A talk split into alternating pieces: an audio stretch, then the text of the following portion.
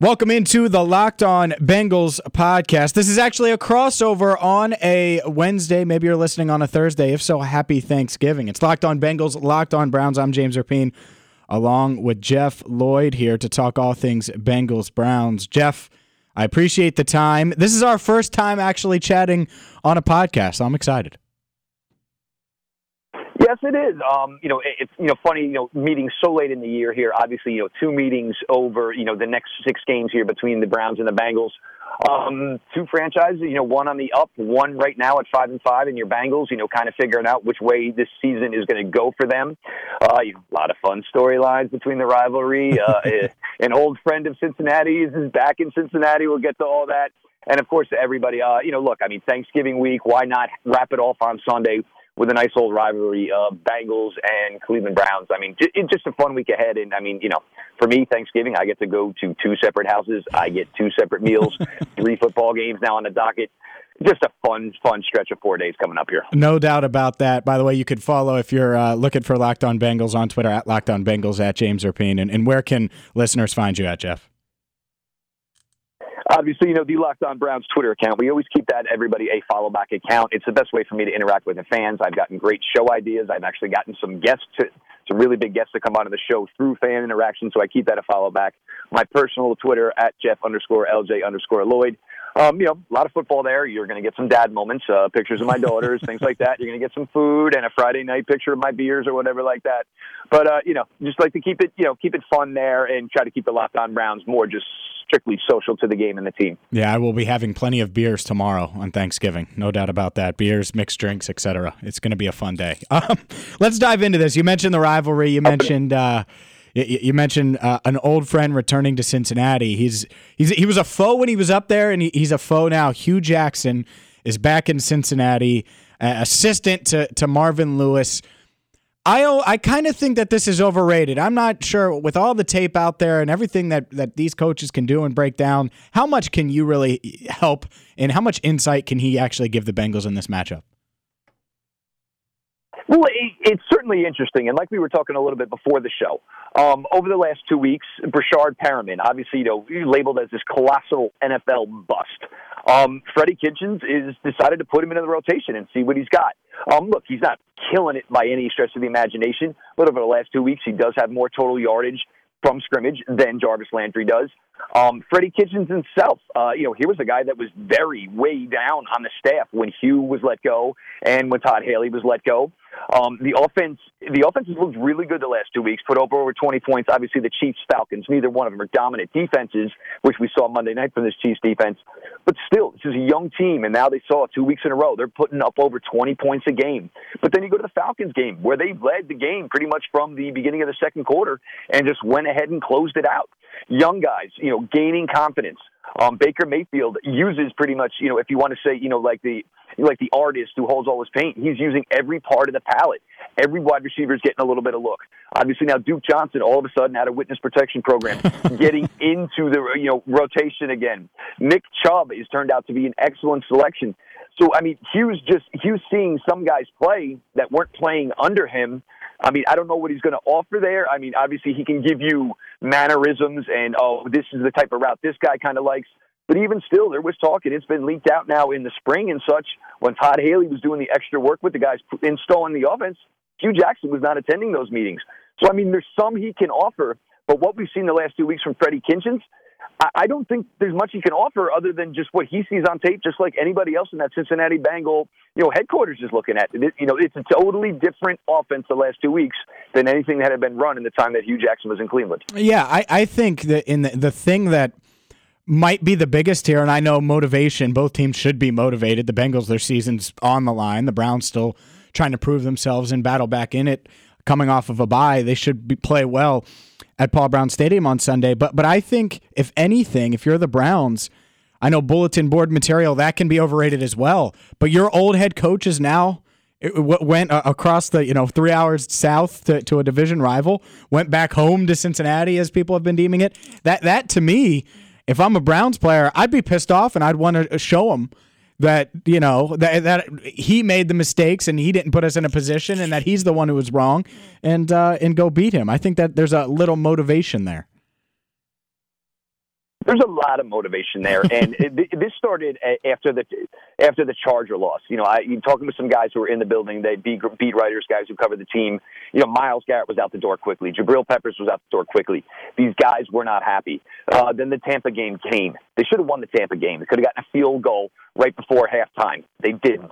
Um, a fourth and one play from the goal line. You had Nick Chubb in his first start, looked outstanding. They ran a QB sneak with Baker Mayfield. A lot of people are like, "Oh man, I can't believe we lost to a 58-yard field goal in overtime."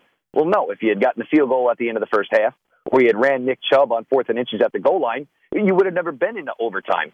So, and then that, and then they went into Pittsburgh, absolutely just laid an egg. It, it, it was time for everything to change.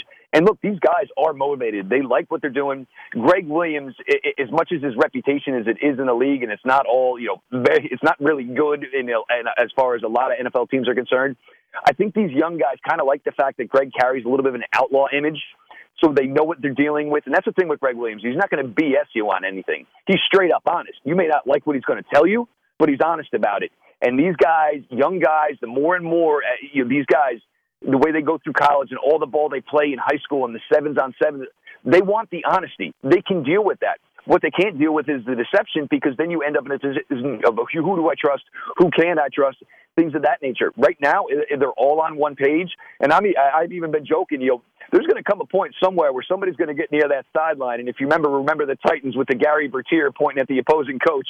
Somebody's going to be staring Hue down when they make a play on that sideline and let them know, hey, look, you may have held this all back here, but look, it's all about the greater good now, and you know, positive and moving on upward in Cleveland.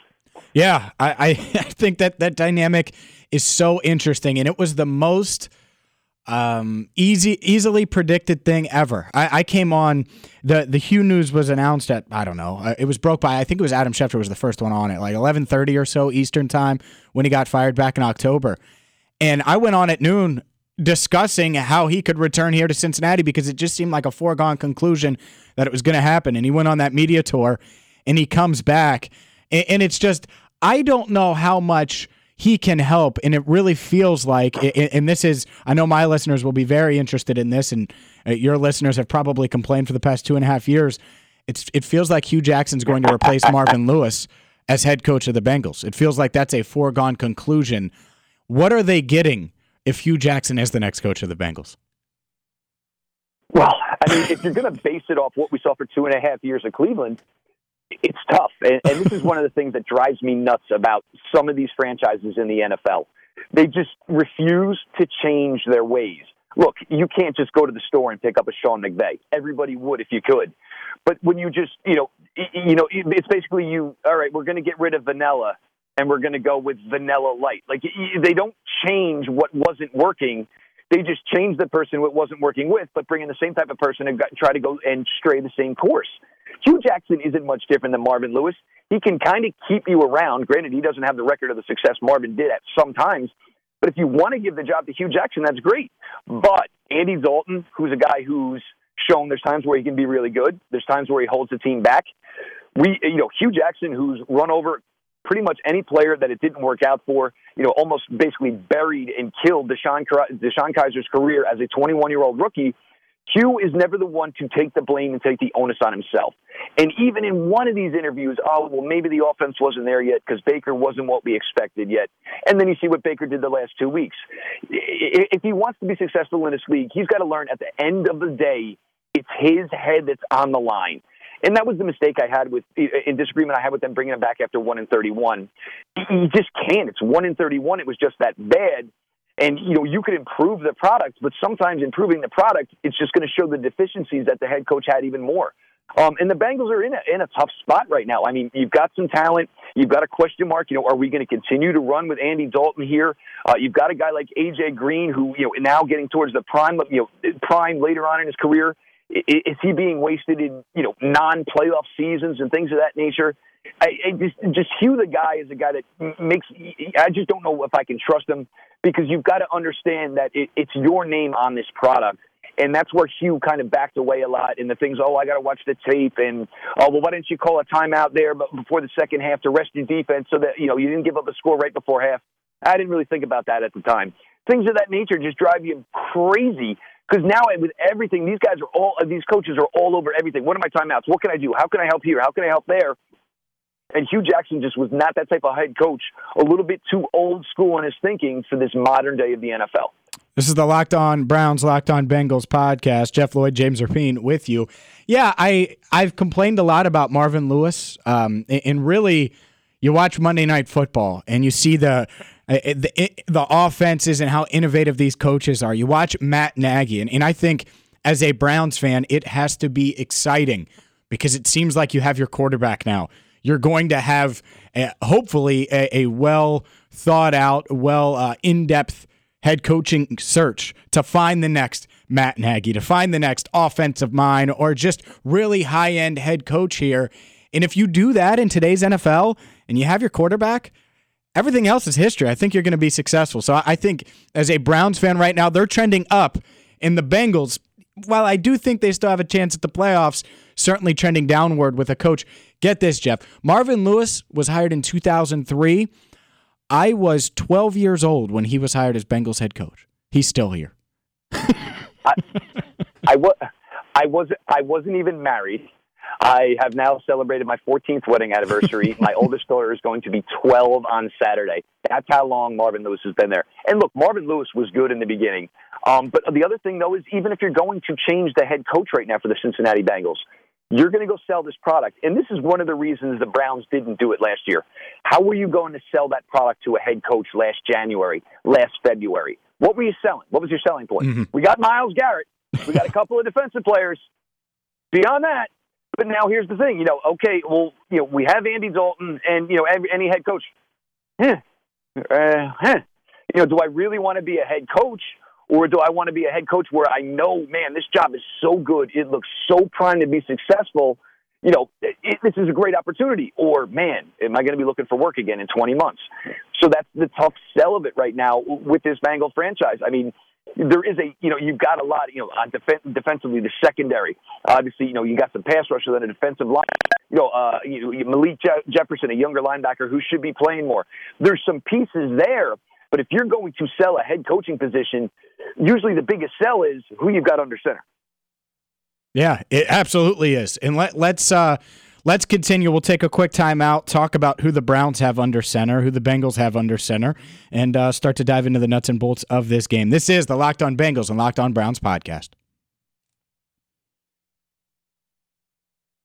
Jeff, I remember. I think back to draft night, and the Browns they go with um, they go with Baker Mayfield first overall, which I was so excited about. I thought it was the right decision, even though ESPN was pushing Sam Darnold, and I, I think Sam Darnold might be a good quarterback, but it just seems like Baker was the best of all of them, and he's got the it factor, and I think the it factor matters, especially when you have the talent. I think he has both. And then they go get Denzel Ward. I like that pick too. I thought I thought it made a lot of sense. That was the one that got a lot of criticism. Both players, though, showing their promise. I mean, I look at that Browns draft, and I know Corbett has, hasn't played much yet, but I mean, you have Chubb, you have Mayfield, you have Ward. They nailed the draft in April, didn't they? They did very well, and we're not even bringing up a guy like Genard Avery, who they got in the fifth round. A lot of people had him as almost a top 75, top 80 player. The thing was, is you didn't understand. You know, some people viewed him as a traditional linebacker. The the Browns viewed him more as here's a guy like an Elvis Dumervil, a little bit smaller defensive end, but gets the job done there. And I think that's eventually where his home is going to be. Uh, the Ward selection over Bradley Chubb, you already had Myles Garrett. Exactly. Who, you know, he he is elite. He is that good cornerbacks, you had you brought in a bunch of veterans, but they who are who they were. EJ Gaines was a good player, forever hurt. EJ Gaines right now, sadly, two concussions within like an 18 day period, out for the season. You know, so EJ Gaines remained the guy that you had the question marks about whether or not his durability was going to hold up. Terrance Mitchell was a good signing. I mean, he, for when he played the first three games, I'm sorry, first four games, was creating turnovers. You get that out of your number two cornerback, that's gold. But I think they just said, you want to know what? We need the number one guy. We'll let everything else fill in out for there. But the other thing was it was setting up you know your levels of your defense. You had your dominant defensive lineman in Myles Garrett, Larry Ogunjobi, no slouch either. Uh, Joe Schobert, one of the most underrated players in the NFL. The time he was injured here for Cleveland, it showed massively. Uh, you know, not an all-world athlete, but he will do his assignment and he will do it to the absolute letter. Fantastic guy. I tell everybody if you were going to draft guys individually from the Browns defense, Joe Schobert would go fourth, fifth, maybe sixth but he is the most important person. Everybody is in line where they need to be because of Joe Schobert.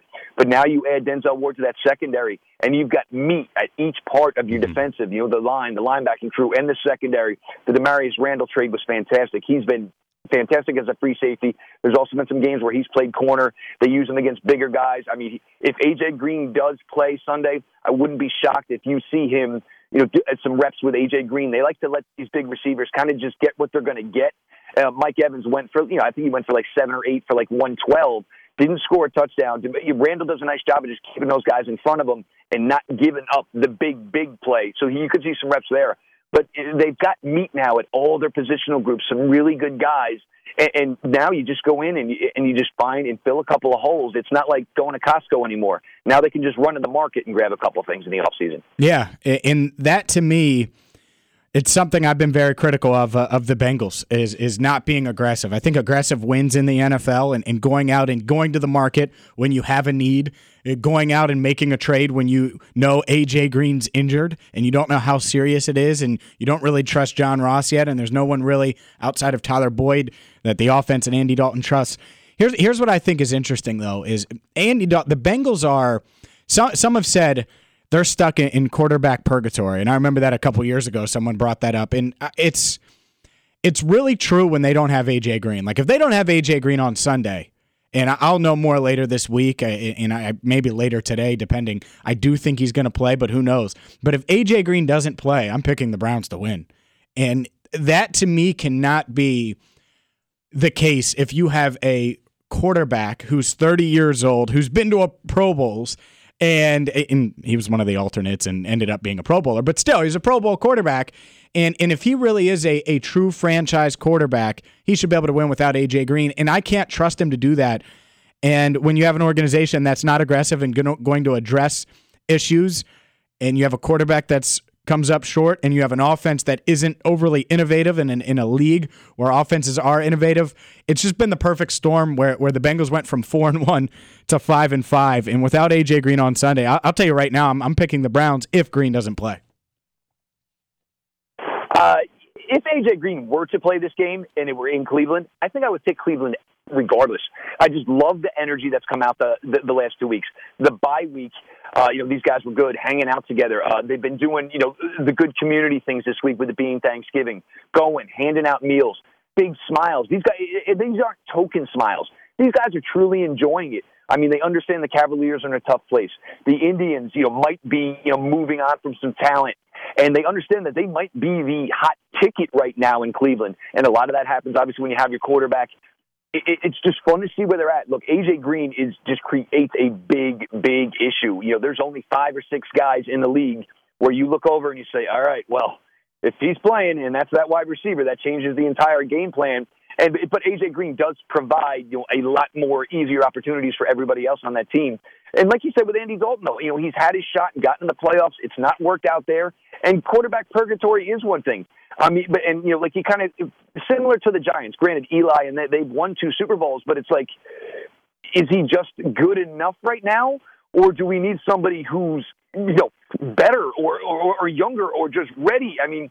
Are we just, you know, kind of frolicking along the highway here? Or are we full guns a blazing? And, you know, that's what you get with some of these franchises. And the Bengals have been notorious for this, you know, did you need to make a move? Did you maybe need to trigger something? Maybe so. And even still, if you brought in Amari Cooper or went some big splash thing to try to win now, at least your fan base is excited and they're mm-hmm. juiced for it.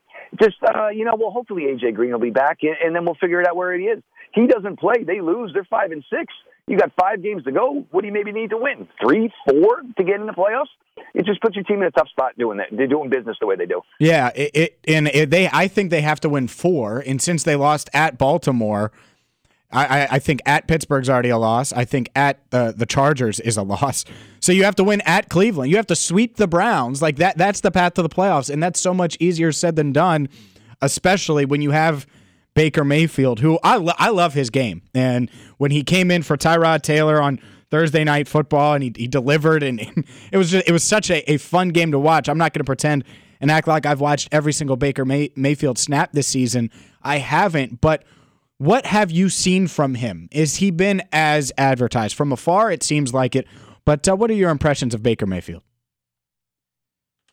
Well, that was the thing because I mean, we literally, uh, I'd say by Halloween last year, we talked quarterbacks. I mean, I was doing one draft show per week, and it was Baker Mayfield, Josh Rosen, Sam Darnold, and we talked the death out of this. Uh, most of the guys I had on and felt Baker Mayfield was the best quarterback in this draft. You know, so, but you know, some people also felt at 23 that put him there. Obviously, with everybody else, they were all 21. And this was one of the things that it came out why they decided to go with Baker Mayfield was a little bit older, a little bit more wiser, and Baker Mayfield didn't care that the Browns were no good. He didn't care that they were 1 and 31. The more he looked at it, the more he said, "All right, let's go." It sounds to me like you need to change this, and I'm going to do it. And you know, and also, you know, John Dorsey kind of there were some whispers. We drafted the guy who could maybe handle the dysfunction the best, and Baker did. And I think he realized you know, once he became the starting quarterback, that wow, this this isn't going well. I wouldn't be surprised if there's some changes made. And now that the changes were made, he's just. I mean, once he got on to the field as a quarterback of the Cleveland Browns, he wasn't just the best quarterback; he was the best player on offense, and it's he is doing everything he can ask. Look, every now and then there's a mistake, there's a hiccup. Look, there's going to be. He's had a game or two where it's like, oh, you know, some throws, and he's got to learn to take a little bit more of the easier throws. It's not going to be like college where you can just say, all right, you know what, that's open, but I I, I feel good about getting a 45 yard gain here. He's got to learn that sometimes six, seven yards completion is still a win at the end of the day, and that's going to change. You know, obviously he's going to get that as he goes on and on. But as far as everything he's done, you know, and everybody rallies to him, people just gravitate to him. He's got that personality. And the other thing is he puts in the work. And that's what you respect. And that's what you want when a guy, your quarterback opens his mouth. Everybody else in that locker room wants to look at him and say, all right, well, if he's doing it, everything needs to be done. We're going to listen. With no slacking here. Everybody on the same page, day in, day out. Put in your work. Yeah, it's it's been fun to to watch him when I've gotten the opportunity to, and I think uh, the future of Browns football is in good hands with Baker Mayfield. I'm James Rapien. He's Jeffrey Lloyd. This is a Locked On Bengals, Locked On Browns crossover. We'll continue the conversation next here on the Locked On Bengals and Browns podcast. Jeff, the Bengals defense last week gave up 265 yards to Lamar Jackson, a, a, a guy by the name of Gus, who no one ever heard of, and Gus Edwards, and now everyone's flocking to the waiver wire in their fantasy Rutgers. leagues. That's right. That's Rutgers. right. Uh, but Rutgers, that, baby. You knew him? You knew him? Because I, I, don't think many people did. And I knew. I, I tell you what, I knew of him. I, I, I knew he, I, I I thought he was on a practice squad in Baltimore. I had no idea, and then I was like, oh my god, Gus Edwards. And I'll tell you right now, he barely played at Rutgers too. Sometimes you get those weird running backs you just, you know, yeah. like, I mean, he'll never have maybe the career of a Priest Holmes, but a guy that was out of school, never really did much, gets his chance to shine. And that's kind of what happened with Mr. Gus Edwards. Yeah, it, it did. And it's embarrassing. If you're defensive, new defensive coordinator yes, Marvin Lewis, Lamar Jackson, it, it was given. It was a given that they're going to try to beat you with Lamar Jackson's legs and the rushing attack. And they did so. So looking ahead to this game, I think Baker Mayfield is a better quarterback than Lamar Jackson, and it's not close. I think Nick Chubb is better than Mr. Gus. So if I'm the Browns offense, I'm excited for this matchup. Yeah, look, I mean, Nick Chubb here, he's gotten a lot of work lately, but now we're coming off the bye. Um, they've finally finally decided to use Duke Johnson some more. Um, and this is even the fun thing that Freddie Kitchens has done here. Um, uh, the Atlanta game, he ran a series where he ran three or four plays in a row out of the wishbone set just doing some different things. And look, that's what keeps young guys engaged. And, you know, when you're going to your third tailback and say, no, no, no, you're out there too, all three is. And you're just trying to do some fun stuff, keeping everybody involved. Um, you know, that's stuff you like to see. And there's a good shot you're going to see some crazy stuff again this week. Uh, what was it, Monday Night Football? I think we saw somebody running the T formation. Just, you know, have a little fun, and everybody gets into it. It also gives everybody a chance to feel like they're contributing.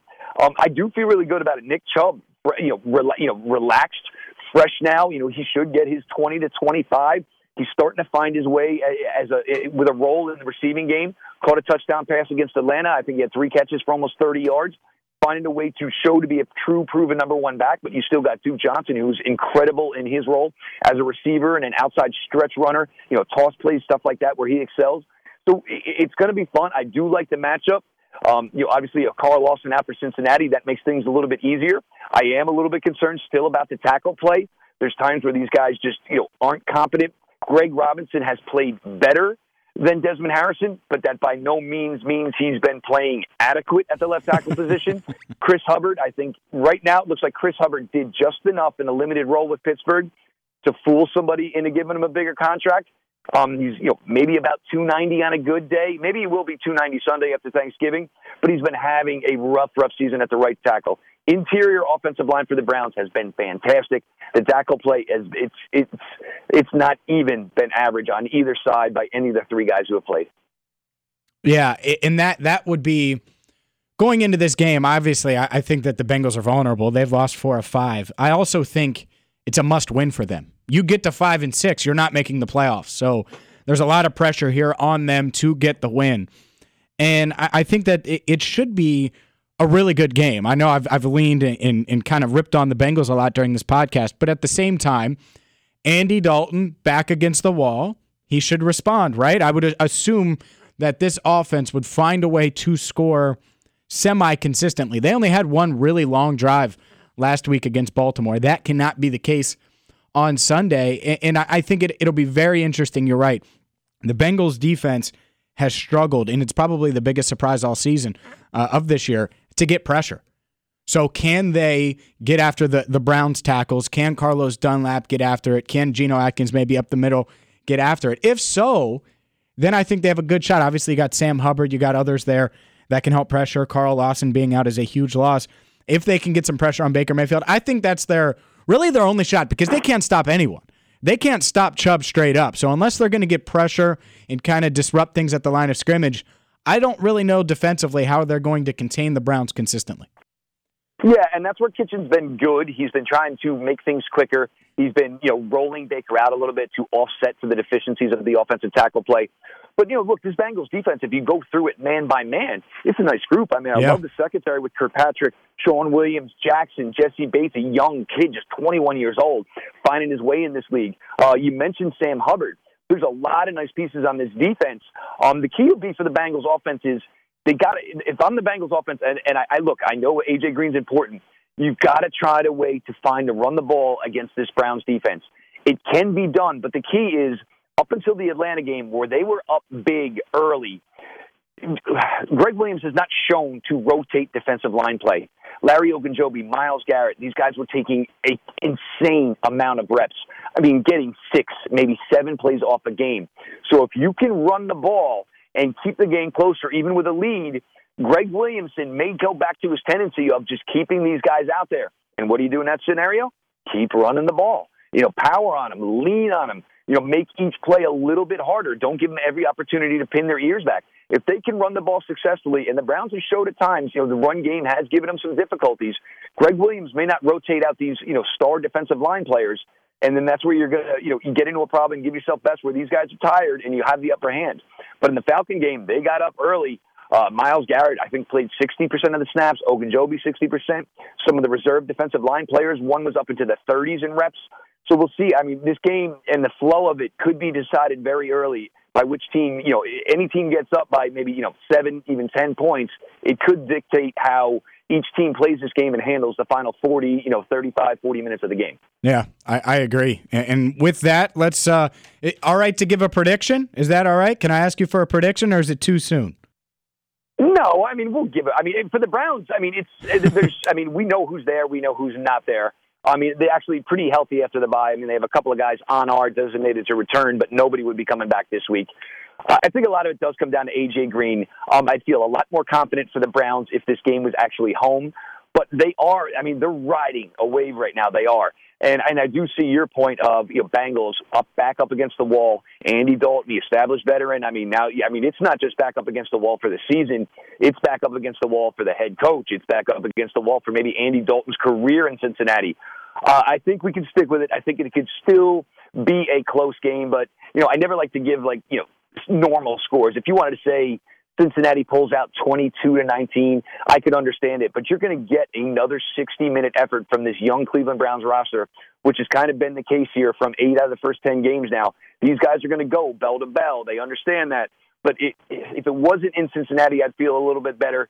Um, but I, I just don't. I say, you know, Bengals by three, you know, close game, though, throughout the 60 minutes. Yeah, I'm with you. And AJ Green is a big factor in this. I think he's going to return. I think this Bengals team. This is a game they have to have. And it, I think they're going to get it. I, I think ultimately these two teams split. I have the Bengals losing to Cleveland up there uh, as of now. Maybe they'll, they'll, show me something over the next couple of weeks that changes my mind. But as of now, I can't see them sweeping the Browns, which I think they need to do.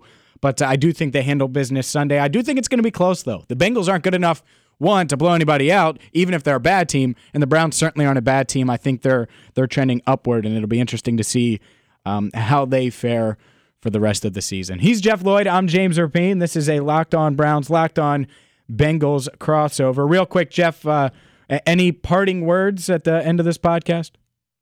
Um, just want to wish everybody, you know, obviously a happy Thanksgiving, um, guys. Uh, for my Locked On Browns listeners, uh, we're going to have Dan Hope, who covers Ohio State, uh, we'll get you a next preview on Ohio State, Michigan. I understand. Obviously, part of this big weekend, which just makes it all the more better. Bengals, Browns Sunday, Thanksgiving tomorrow.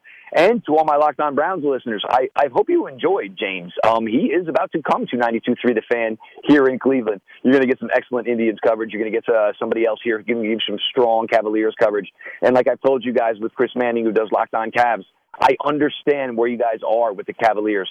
These are the same things I was going through a calendar year ago with these Cleveland Browns. Just have some faith, you know, stay the course. You got some young talent. Hopefully they develop and then everything can start to fall in place. But my Cleveland fans, guys, welcome James. Uh, he's going to be here soon. Awesome. Jeff, I appreciate that. I certainly appreciate the kind words. I'm excited. And to the Locked On Bengals listeners, I will still be doing Locked On Bengals for the rest of this season. So if they get into the playoffs, maybe we can extend it a little bit. But uh, thank you guys so much for listening to these uh, this podcast, a crossover edition. Jeff, I appreciate it, and uh, I'm sure we'll talk soon. Everybody, have a happy Thanksgiving.